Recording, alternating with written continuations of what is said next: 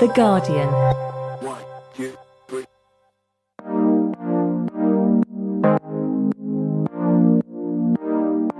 Hello and welcome to the Guardian Books podcast with me, Sian Cain. Me, Claire Armistead. And me, Richard Lea.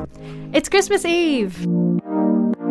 As families gather for Christmas or find they're spending the holiday season apart, we speak to Priya Basil about food, hospitality, and the difficult subject of welcoming people into your own home. And later, we'll be discussing our favourite books of the year and giving you our recommendations for 2020. After two continent crossing novels and a novella set on the 1602 train to Waterloo, Priya Basil turns to non fiction with Be My Guest. In it, she explores the subtle dynamics of the dinner table and how dealing with a house guest can help us understand the political choices forced on us in a world filled with inequalities. When she came to the studio, she began by reading a passage from the opening of the book, which describes one of the central figures in her eating life, her maternal grandmother, Mumji. In the extended family household in Nairobi, where Mumji lived with Papaji during the first years of marriage, there was culinary competition of a very different sort. Food was complimented as people never could be. Papaji's family were a reticent bunch. Their approval, if it came at all, took the form of a cheeky pinch or punch. Fortunately, appreciation of edibles did not need to be expressed in words. It could be conveyed in sighs of satisfaction and second helpings, and from the ladies, sidelong requests for recipes. The latter were never obliged. Mumji evolved a repertoire of tactics for rebuffing them. Forget the recipe, I'll just make it for you again, she promised her preferred people, while those she liked less but dared not risk alienating were told, There is no recipe, you just have to watch me make it. Needless to say, the occasion would never arise. Even in the communal family kitchen, she contrived to guard her methods from her in laws. If she was ever cornered into explaining how to make a dish, she deliberately left out key ingredients or crucial steps. Even, especially with her own daughter, my mother. Recently, Mum asked Mumji to show her how to make gulab jamuns, small, deep fried balls of milk solids soaked in sugar syrup. You can buy the ready mix at the Indian shop, Mumji said. Have you ever done that? Mum wondered. Of course not, Mumji replied, and changed the subject. As we sit here on a kind of cold day in London town, the inevitable approach of Christmas is hard to avoid. But, but do you celebrate Christmas? We do actually, in a very secular way, like many of us, um, but as an excuse to get together and overindulge. And because my family spread out all over the place, so Australia, Kenya, um, Germany, India, as many of us as possible try to get together, but that doesn't happen every year. And where will you be this year? This year, I will be in London, having arrived on the 24th of December from Kenya. So I'll have a little pre Christmas thing with my sister and her family and my father and brother. And then I come to London to be with my mum and my husband and uncle and mumji. And, and eat some good food. Yes. We the have true this, meaning of Christmas. Exactly. And we, we each have designated days on which we cook. So the 24th is my mum, the 25th is my uncle, and the 26th is me. And it's one of those occasions where mumji really takes a back seat, like probably the only time of year where she's not at the helm. Uh, it's actually one of my favourite stories in uh, Be My Guest is your friend's husband clutching his belly, saying, It's Priya. Are you a good cook? Are you a good host? Well, I love to cook. Um, and it was a passion that kind of developed quite late. I, I love to eat always, and then um, when I left home, I realized that if I was going to continue eating well, I would either have to bankrupt myself or find some other way of recreating the tastes and flavors that I craved. And so I began cooking and experimenting. And as for, I, would like to think I'm a good host, but I, I fear I'm also very much. Um, shaped by the tradition of my family, which is a tradition of excess and of um, perhaps, yeah, making too much and wanting too much appreciation back. I mean, you, you, you say yes, maybe, perhaps. Is there something shameful or boastful about straightforwardly saying yes, I am? You know, maybe there shouldn't be, but I feel like there's a kind of I always feel like a, a need to be a bit modest, even if deep inside I'm I'm just like my grandmother and really uh, desperate for the admiration and love of everybody. Um, and I think there's also something about hospitality itself, which is that you know, it, it, inherent in this word, I think, is the idea of getting more than you need or giving more than is required. And so maybe the whole idea of being a sort of modestly generous host is actually a contradiction in terms. maybe it's just not it. possible. Yeah. Admit it. I'm brilliant. um, you say that recipes are a story that can't be plagiarized, and yet we just heard your grandmother guarding her recipes so very jealously. Yeah, I guess for her, not giving away the recipes was a way of holding on to this particular power she had mm. to bring people to her table as the only place where they could get a particular taste or a particular experience of eating. Um, and t- because she didn't exchange recipes, didn't ask for them, didn't give them, I think she didn't open herself up to this incredible, beautiful exchange that is possible, and the realization perhaps that nothing is taken away from from the giving. That when you recreate a recipe from someone, actually, it's sort of infused with their presence, the memory of eating it at their table. And um, it's a kind of a pity, I think, that she didn't allow herself that because she wanted too much to hold on to um, her authority and status as the only one who could make this particular dish for you. And instead, when you give it away, actually, it, it enhances it. I think so. I always feel like that. I love getting recipes um, from friends after tasting dishes, and I always then associate that with them, even if I'm you know, change it slightly. Um, of course, the other great thing about recipes is that after you've made them a couple of times, they do feel like they're entirely yours, and and that kind of sense of ownership that you can take, uh, I think, is also really interesting. But you say you prefer, like your mother, to cook and complain instead of sharing the cooking with your husband. Is is this tussle over blame and control inevitable in a gendered society such as ours, or is it just a reflection of the fact that cooking is a much much better job than clearing up? Well, I think it depends who you ask, because some people, weirdly, I don't understand it, but don't like cooking. But I think this gendered aspect is still very prevalent um, because uh, actually, um, in the kind of domain of the home and the kitchen, it is still women. Um, doing most of that sort of work.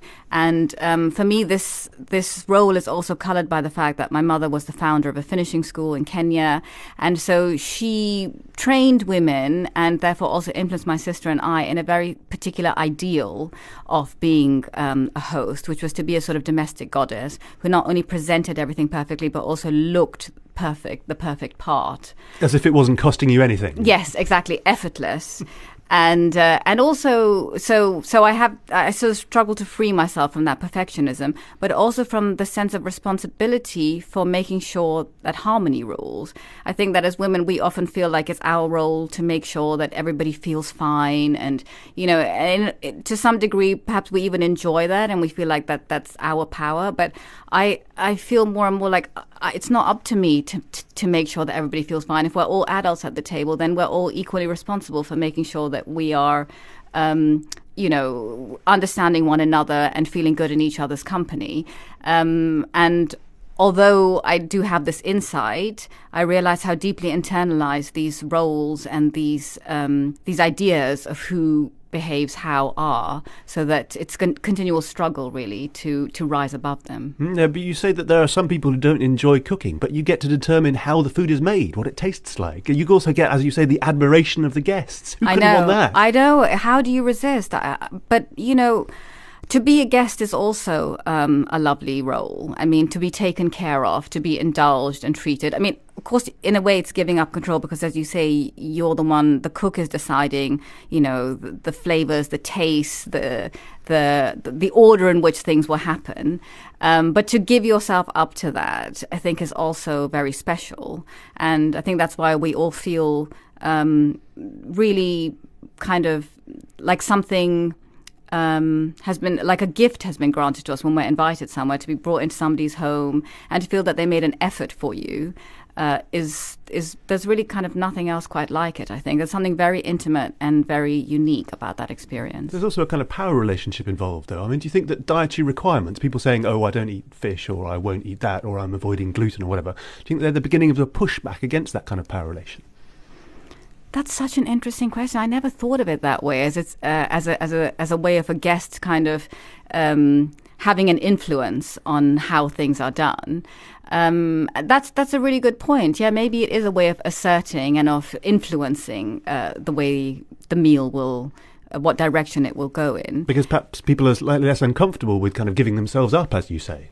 Yes, and also maybe it's more acceptable that, that people have different preferences and that they're also making choices based on their values, their ideas of you know how one should live. Or their health. Or their health. And um, and because so many people are doing that, it doesn't feel so odd to say, "Oh, actually, I'm not eating this." And so one is sort of emboldened to do that. And actually, as a cook, I find it really interesting to have the challenge of having to work around what people are aren't eating. I've been struggling for a way of putting this question delicately, and I haven't managed to come up with it. Um, but you say that you are uh, you come from a family for whom eating meant being stuffed. So how come, to put it indelicately, how come you're not enormous? Um, a bit of self restraint, I suppose. Perfectly finished. yeah. Um, but yeah, it's it's a, a choice, I guess. Um, i must confess that when I was um, around eleven or twelve years old, my mother did put me on a diet. I mean, it's it's th- these questions are so difficult because we know how you know ideas of body image and how one eats they can also lead to they can also damage you in certain ways. And I guess I'm sort of fortunate that my mother's. Um, yeah, caution in that respect didn't didn't uh, lead me to have any kind of eating disorder or something, but nevertheless, it it did leave me with a sense of um, being continually attentive to how I eat. And so, although I indulge, I'm not indulging all the time. They were tough for an 11 year old girl. Yeah, it was. Uh, I, I, had a sort of um, fast food. Uh, um, shall we say, a weak spot for fast food. and although we lived in Kenya, so that nothing was available there, uh, but every year we would travel to London um, for the summer. And uh, my grandparents, as grandparents do, uh, would take my sister and I out to uh, different fast food joints. And uh, and I came back from one of these holidays a little chubbier, and my mother was really not impressed. So um, she she she yeah, took care to make sure that I was eating much more carefully. Mm. And so I think when you have those kind of influences, they do also stay with you for better or for worse. Um, I mean, in a way, that's another thing I wish I could free myself from this idea of how, you know, a woman should look. Um, but uh, these are things that I think are lifelong struggles. I wonder if it's a kind of problem slightly more broadly. I mean, do you think that the idea of uh, as appetite, what we used to call a healthy appetite, do you think that's become a problem in the in the comfortable West? Yeah, I wonder what that word really means anymore. Healthy appetite, uh, because I, I think when when scientific comparisons are done, we're eating much more relative to the sort of labour we're doing and um, I mean obesity rates are nudging thirty percent in the UK and forty and forty percent in the US. That's right, uh, and also the we're bombarded all the time with different ideas of how we should eat and how much we should eat, and I think it's kind of quite it can I can imagine it's quite hard to navigate that. And as you say, what we should look like, and what we should look like, and also who can afford to eat in certain ways. Um, I mean, this is uh, another thing because although it's often said that people on lower incomes eat more fast food, um, the question is how could they afford to eat other things?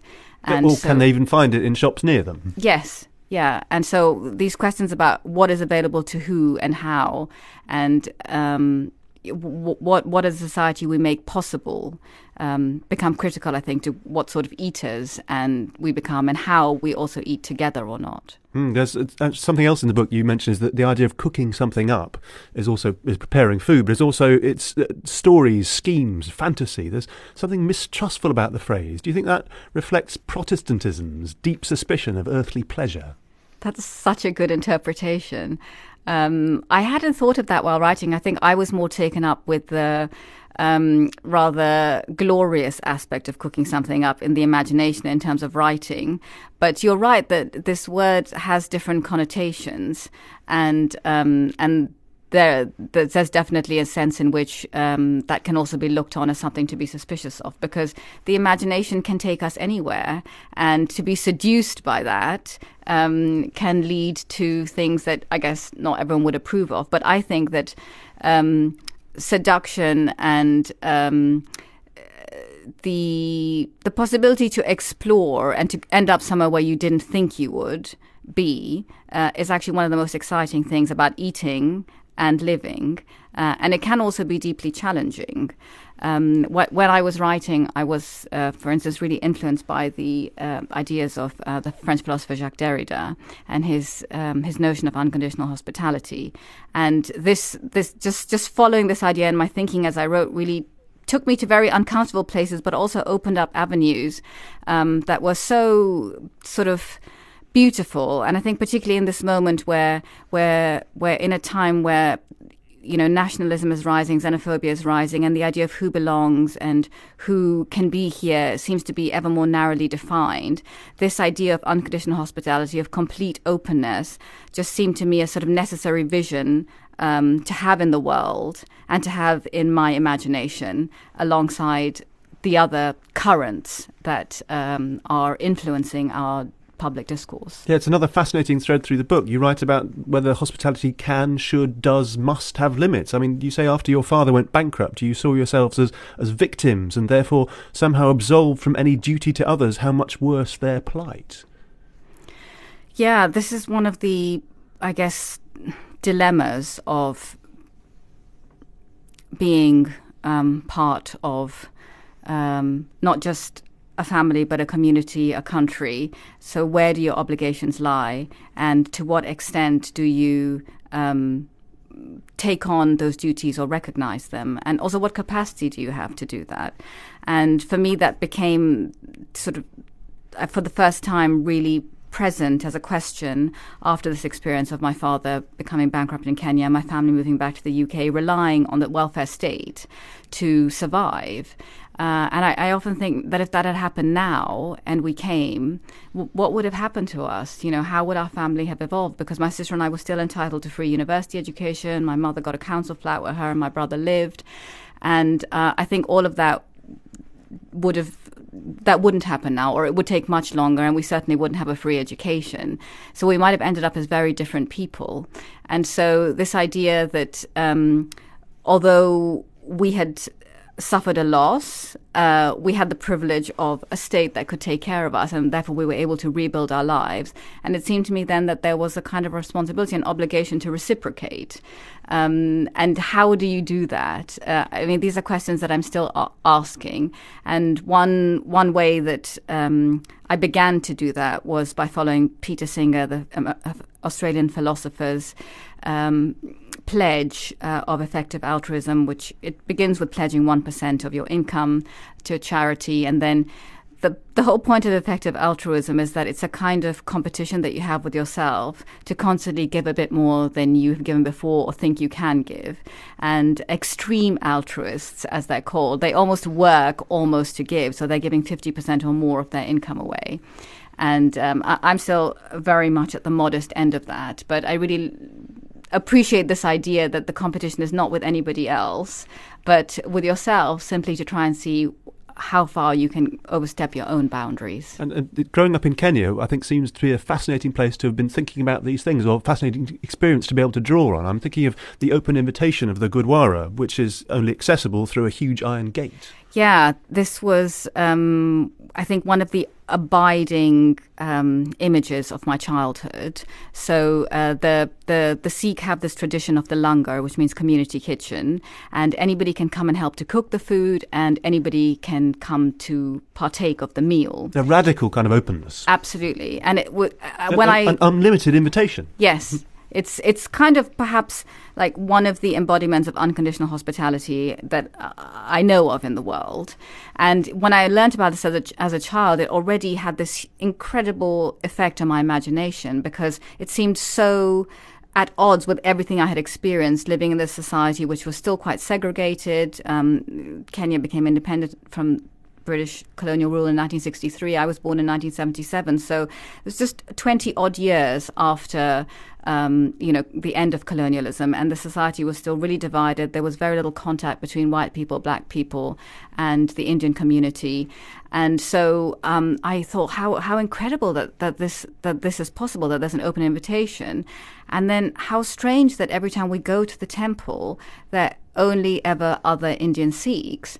And the door to the temple, there was this huge blue gate, and the gate, the big gate never opened, but there was a small door in the gate, and there was a guard there, and he would let people in.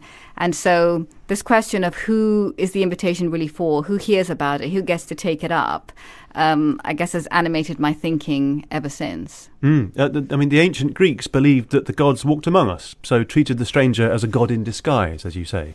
But you lament contemporary suspicions of the stranger, say, uh, saying that our caution leaves us to living a diminished existence. But isn't our wariness an inevitable consequence of city life? It is, I think, to a degree. Um, but I, I, think that if we connoted that word stranger a bit differently um, earlier in our lives, that maybe it wouldn't be such a unsettling word. Um, I think the first time probably many of us hear that word as children is uh, don't talk to strangers, and so it's it's loaded with suspicion from the very beginning. And um, what I find so interesting is that if one looks at the root of hospitality, um, I was so delighted to discover this while researching my book that it comes from the ancient Indo-European word gosti, which meant host, guest, and stranger simultaneously. And I thought that was so beautiful because in a way, I think those are the three roles through which we move all our lives, consciously or unconsciously and this idea that we ourselves are or can be the stranger. Um, I mean, we all know that from moments where we lose it, we lose our tempers, we, we say, that wasn't me, I wasn't myself, or when we're ill and we feel totally estranged from our body. Um, but there are these moments in which we are the stranger or we're strange for others. And so I think to, to, to think of it like that might take some of the kind of charge and um, negative charge out of this idea of the stranger. But just as there's some sort of inevitable thing about living in a city where you come across thousands and thousands of people every day, that you can't be uh, in, equally open to each one of them. There's a similar situation with migration, as you say, where in a comfortable place like the EU, where you have much, much more wealthy people than, than elsewhere, you can't simply let everybody in straight away. Do you think that's that kind of that, those kind of limits are inevitable as well? Yes, I do. Um, I think it's very hard to imagine being absolutely open to the whole world. It's it's it's it's it's a deeply challenging idea, which I think very few of us are at all capable of sort of holding on to without uh, a sense of feeling very destabilized. Um, in, in grappling with Derrida's ideas of unconditional hospitality, the way that I configured it for myself was to think, you know, I had this amazing privilege of moving between cultures and countries all my life. Um, it was a very privileged moving. I didn't, I wasn't forced by circumstances. I always chose to go and I always was well received and welcomed. This question of what you do with unearned privilege, I think one thing, one way of handling that is um, to try as far as possible not to decide in advance who else gets to share in that privilege, but to be ready to consider every case individually. And so this comes back to what you were saying about, you know, so many people. And when we think of so many, of course, it's very hard to take that on board. But if we think of people on a, you know, as individuals, it might be easier to handle the idea of um, of of sharing our world with others. So, can we all come eat Kaldi at yours then? you know, I sometimes ask myself, what have I done with writing this book? a book called Be My Guest. I've sort of put myself in this impossible position where, um, yeah, I've I've committed to being open to people asking me if they can come over, and um, and you know not really being able to say no. So Richard, if you're in Berlin ever, I mean that's that's quite a nice thing that I live in another country. It makes it makes it slightly more difficult to coordinate. Um, the interesting thing about curry, of course, is that uh, I can always say that I don't cook it. That my mum always makes it for me. That she makes the the base and she freezes it, and then I carry that to Berlin and um, and just add the final few ingredients to make it ready. Um, so uh, perhaps if there's a, an extra frozen portion in my freezer, I could recreate that particular curry. I'm taking that as a yes. that was a very long-winded, diplomatic, politician type answer. Not quite committing, but if you are in Berlin, it would be a pleasure. That was Priya Basil. Be My Guest is published by Canongate in the UK and Knopf in the US. After the break, we'll be talking about our favourite books of the year. Welcome back to the Guardian Books podcast. It is that time of year again where we reflect on some of our favourite books of the year. So if you're planning any New Year's resolutions to read more, get your pen and paper ready. Richard, what was your top pick of 2019? Yeah, well, now, can I stop, first of all, to quibble with the idea of reading resolutions, which give me hives? um, reading's supposed to be fun, isn't it? Aren't we supposed to enjoy it? Anyway, Come on, Richard. Something. it's also part of actually being able to talk about something to your friends. the resolution is to have something to talk about. Uh, okay, there you go. So, in, in which case, talk about Kathleen Jamie's Surfacing, which I think is terrific. Uh, it's a collection of essays about climate change and death, so not necessarily a whole bundle of laughs, but it's extremely timely and it's very poignant and it's very beautifully written. Um, she also reads beautifully too. Here she is reading a passage from Surfacing on the Books podcast a couple of weeks ago, where she describes a village elder on the west coast of Alaska who's casting his eye over the latest finds from an archaeological dig. There was one elder who was particularly interested in the dig. The name he used was John Smith. John was a youthful 68 or 70, small of stature. Like most of the men, he usually wore thick checked lumberjack shirts and workman's jeans. He'd often drop by of an evening to see the day's finds, especially any pieces in walrus ivory, because he himself was a carver. One day, the excitement was an earring that had been found on site, carved of walrus ivory. It was a flat platelet, about a centimetre square, with two smaller pendant circles, a bit like owl eyes. The plate itself had been carved with a dot amid concentric circles. John took the earring into his hand, turned it, scrutinising it. How old is this? he asked. Five hundred years. How'd they do that without metal? Make those perfect circles. Claire, what about you? What was your favourite book of this year? Well, my favourite book is a, a, bit of a late discovery. Um, it's Mark Haddon's The Porpoise. Oh, yeah. And I was really, really surprised that it didn't get on any of the prize lists. Mm. I, um, it's, a, it's a sort of reworking of Shakespeare's Pericles, well, the jointly authored, and Shakespeare's rather shady, unpleasant joint author gets a, gets a walk on in it.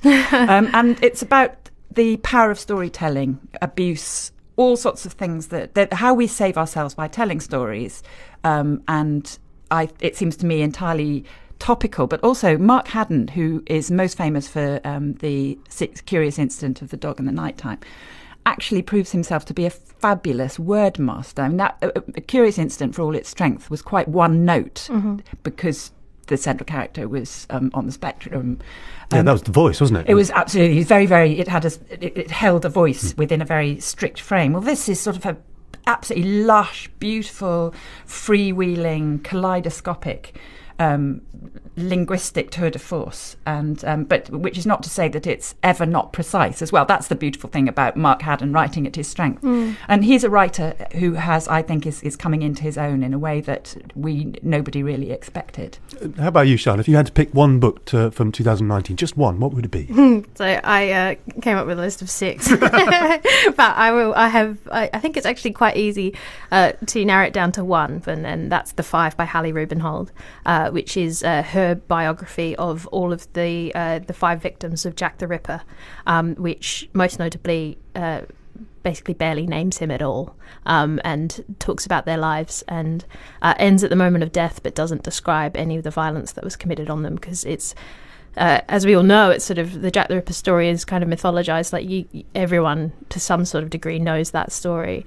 Um, and the amazing thing was that she could produce this book and say, "Hang on a minute, we have perpetuated a narrative that was based on falsehoods. And actually, three of these women weren't sex workers at all. And we've had this whole narrative that they were all sort of rouge cheeked women of the night that were trying to get a client and then were murdered. And she said, actually, there's a much sadder story here, which is that these women were homeless and mentally ill and sleeping on the streets and uh, were basically crimes of opportunity as opposed to some sort of, um, I don't know, street cleaning, sort of purging of of, of sex workers, this was just just a sort of very base misogyny. Um, Lanny by Max Porter, and I know Claire, you love Lanny as well.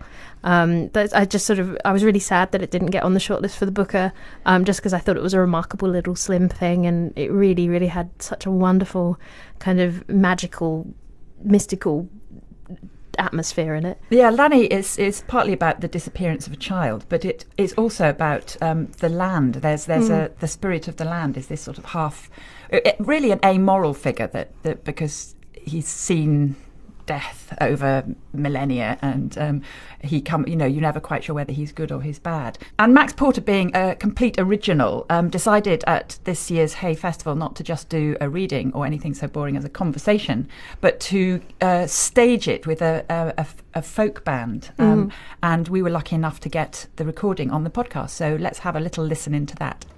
We commence our lessons. We're indoors because mile wide slabs of rain romp across the valley. Palette knife smears of bad weather rush past the window. Two chairs pulled up to the kitchen table, snug, fire on, radio 3. Two pads, two pencils, a tumbler of juice, a mug of tea. Oh, Lanny, my friend, look at these blank pages. Don't you feel like God at the start of the ages? You can do anything. So go, I said, draw me a man. What man? Oh, just a person, something human. I tossed a little coin in my head between tree and man, and it landed man, so let's start with that.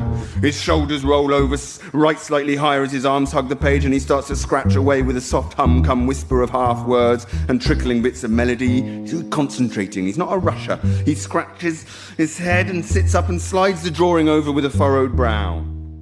So, are there any books you're looking forward to in 2020? Claire, how about you? Well, the biggie for spring is obviously the concluding part of Hilary Mantel's Thomas Cromwell trilogy, The Mirror and the Light, which is out in March and I think needs no introduction to anyone all over the world. It must be one of the best known series in the world now. Um, but there's also, of course, another conclusion, which is Ali Smith's Summer, which is the fourth part of her season's um, quartet, which is telling the story of us as we are now, unfolding over real time. It's the, it, it was hailed as a Brexit quartet. Um, but of course, Brexit will have passed us by by the time summer comes out. Or maybe not. Who knows? Not, who knows? um, what else? And um, the other one is um, a writer that I I I was really taken with, called um, Akwaeke Emezi, who's a gender fluid Nigerian writer. Um, and their novel Freshwater was on the Women's Prize um, long list. Um, they've since produced a, a, T, a YA novel, which also features a um, transgender character. And this is called, her, uh, their next novel is called The Death of Vivek Oji. Um, and um, I will definitely be looking forward to that because I think that they're um, using African storytelling traditions in a way that brings us a depth to this huge gender movement that's going on um, that I haven't read anywhere before, and it just seems very vigorous and new and original. Richard, how about you? What, what, what are you looking forward to next year? How about a couple of things from early in the year? Then we've got Kiley Reid's Such a Fun Age. It was out from Bloomsbury. It's the first novel. Uh, it's a story of a young black woman who's looking after the, the child of a, of a white lady living in Philadelphia. Um, and the novel kicks off when she's called as a kind of emergency thing and has to go out late at night wearing her kind of party clothes to look after the kid who's just a toddler. And because the kid likes looking at the nuts in the local grocery store and it's still open, she goes in there. But of course, it's a posh grocery store and everybody else there is white. And so you've got this young black woman looking after this small white child in this grocery store at 11 o'clock at night, and somebody calls the security. Right. Wow. And so the novel kind of kicks off from there. It's, it's it's a kind of examination of all those kind of questions about power and race and what it means to look after somebody else's child. It's, it's really it's really good. It's very strong. Um, another thing I'm looking forward to again uh, early in the year. Samantha Harvey um, has got a memoir. She's um, we had her on the podcast a, a, a little while back with her novel uh, Where the Wind Blows, and now she's turned to memoir. And this time it's about her own experience of sleeplessness. And it's got the proof copy uh, that I've seen has got a, a tiger on the front cover. And you think, just a minute, this this this woman is writing about sleeplessness. So so what's a tiger doing on the front cover? But, but it's it's it's it proves very fierce. It's it's a it's quite a brilliant kind of design. And stretching out all the way to February, uh, there's Adam Rutherford uh, who's got uh, How to Argue with a Racist, which is a kind of it's kind of depressing book to need in 2020. But uh, there's so many people trying to use kind of pseudoscience, cod science, you know, the new genetics to back up their racist views that he's decided it's time to come up and just say very clearly that actually it's just wrong. Yeah. And he lays out how it's wrong and why it's wrong and how they should just shut up. Everybody's going to want to read that, aren't they? for Or sure. they're going to, or they're going to want to burn it. Or argue with it, exactly. what about you? Uh, What titles are you looking forward to, Sian? So um, I'm also looking forward to the Days Without End sequel by Sebastian Barry, The A Thousand Moons, uh, which is in March. Um, Uncanny Valley by uh, Anna Wiener, which is a uh, book coming out in January, um, which is a sort of reportage expose of what it's like to be in the heart of Silicon Valley, which sounds really, really good.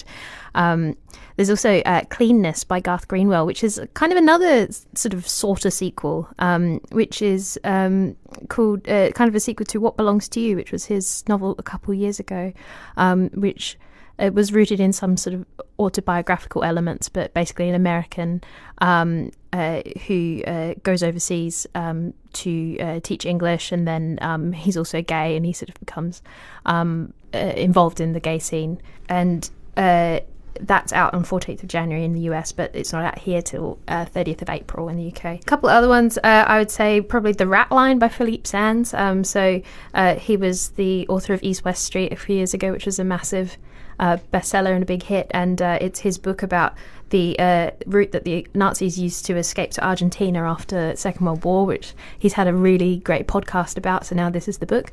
Um, and there's also This Is Big by uh, Marissa Meltzer, which is uh, a sort of history of Weight Watchers, but also her experience as a fat woman.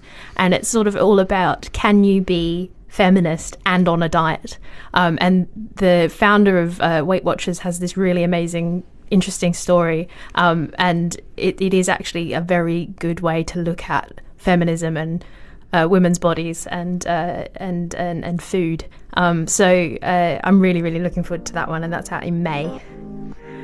That's all for this week. We are taking a break over the holidays, but we will be back in early January. If you have any thoughts about this week's episode, get in touch on Twitter at Guardian Books or on the podcast page. And remember, you can subscribe and review us wherever you get your podcasts. But for now, from me, Sian Cain, Me, Claire Armistead. Me, Richard Lea. and our producer Esther Opoku-Gyeni, thanks for listening and have a wonderful Christmas and New Year.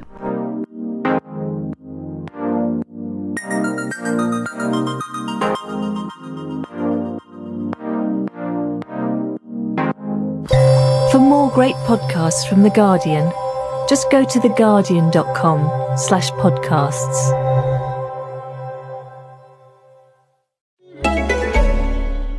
Mein Name ist Erik Lorenz und ich spreche in meinem Podcast Weltwach mit meinen Gästen über die Faszination des Abenteuers und Reisens. Sponsor von Weltwach ist JW Marriott. Mit mehr als 90 Hotels weltweit folgt JW Marriott den Prinzipien der Achtsamkeit, um Reisende wie uns dabei zu unterstützen, uns auf uns selbst zu besinnen und uns ausgeglichen zu fühlen, damit es sowohl unserem Körper als auch unserem Geist gut geht und wir echte Erholung finden. Mehr Informationen gibt es unter jwmarriott.com.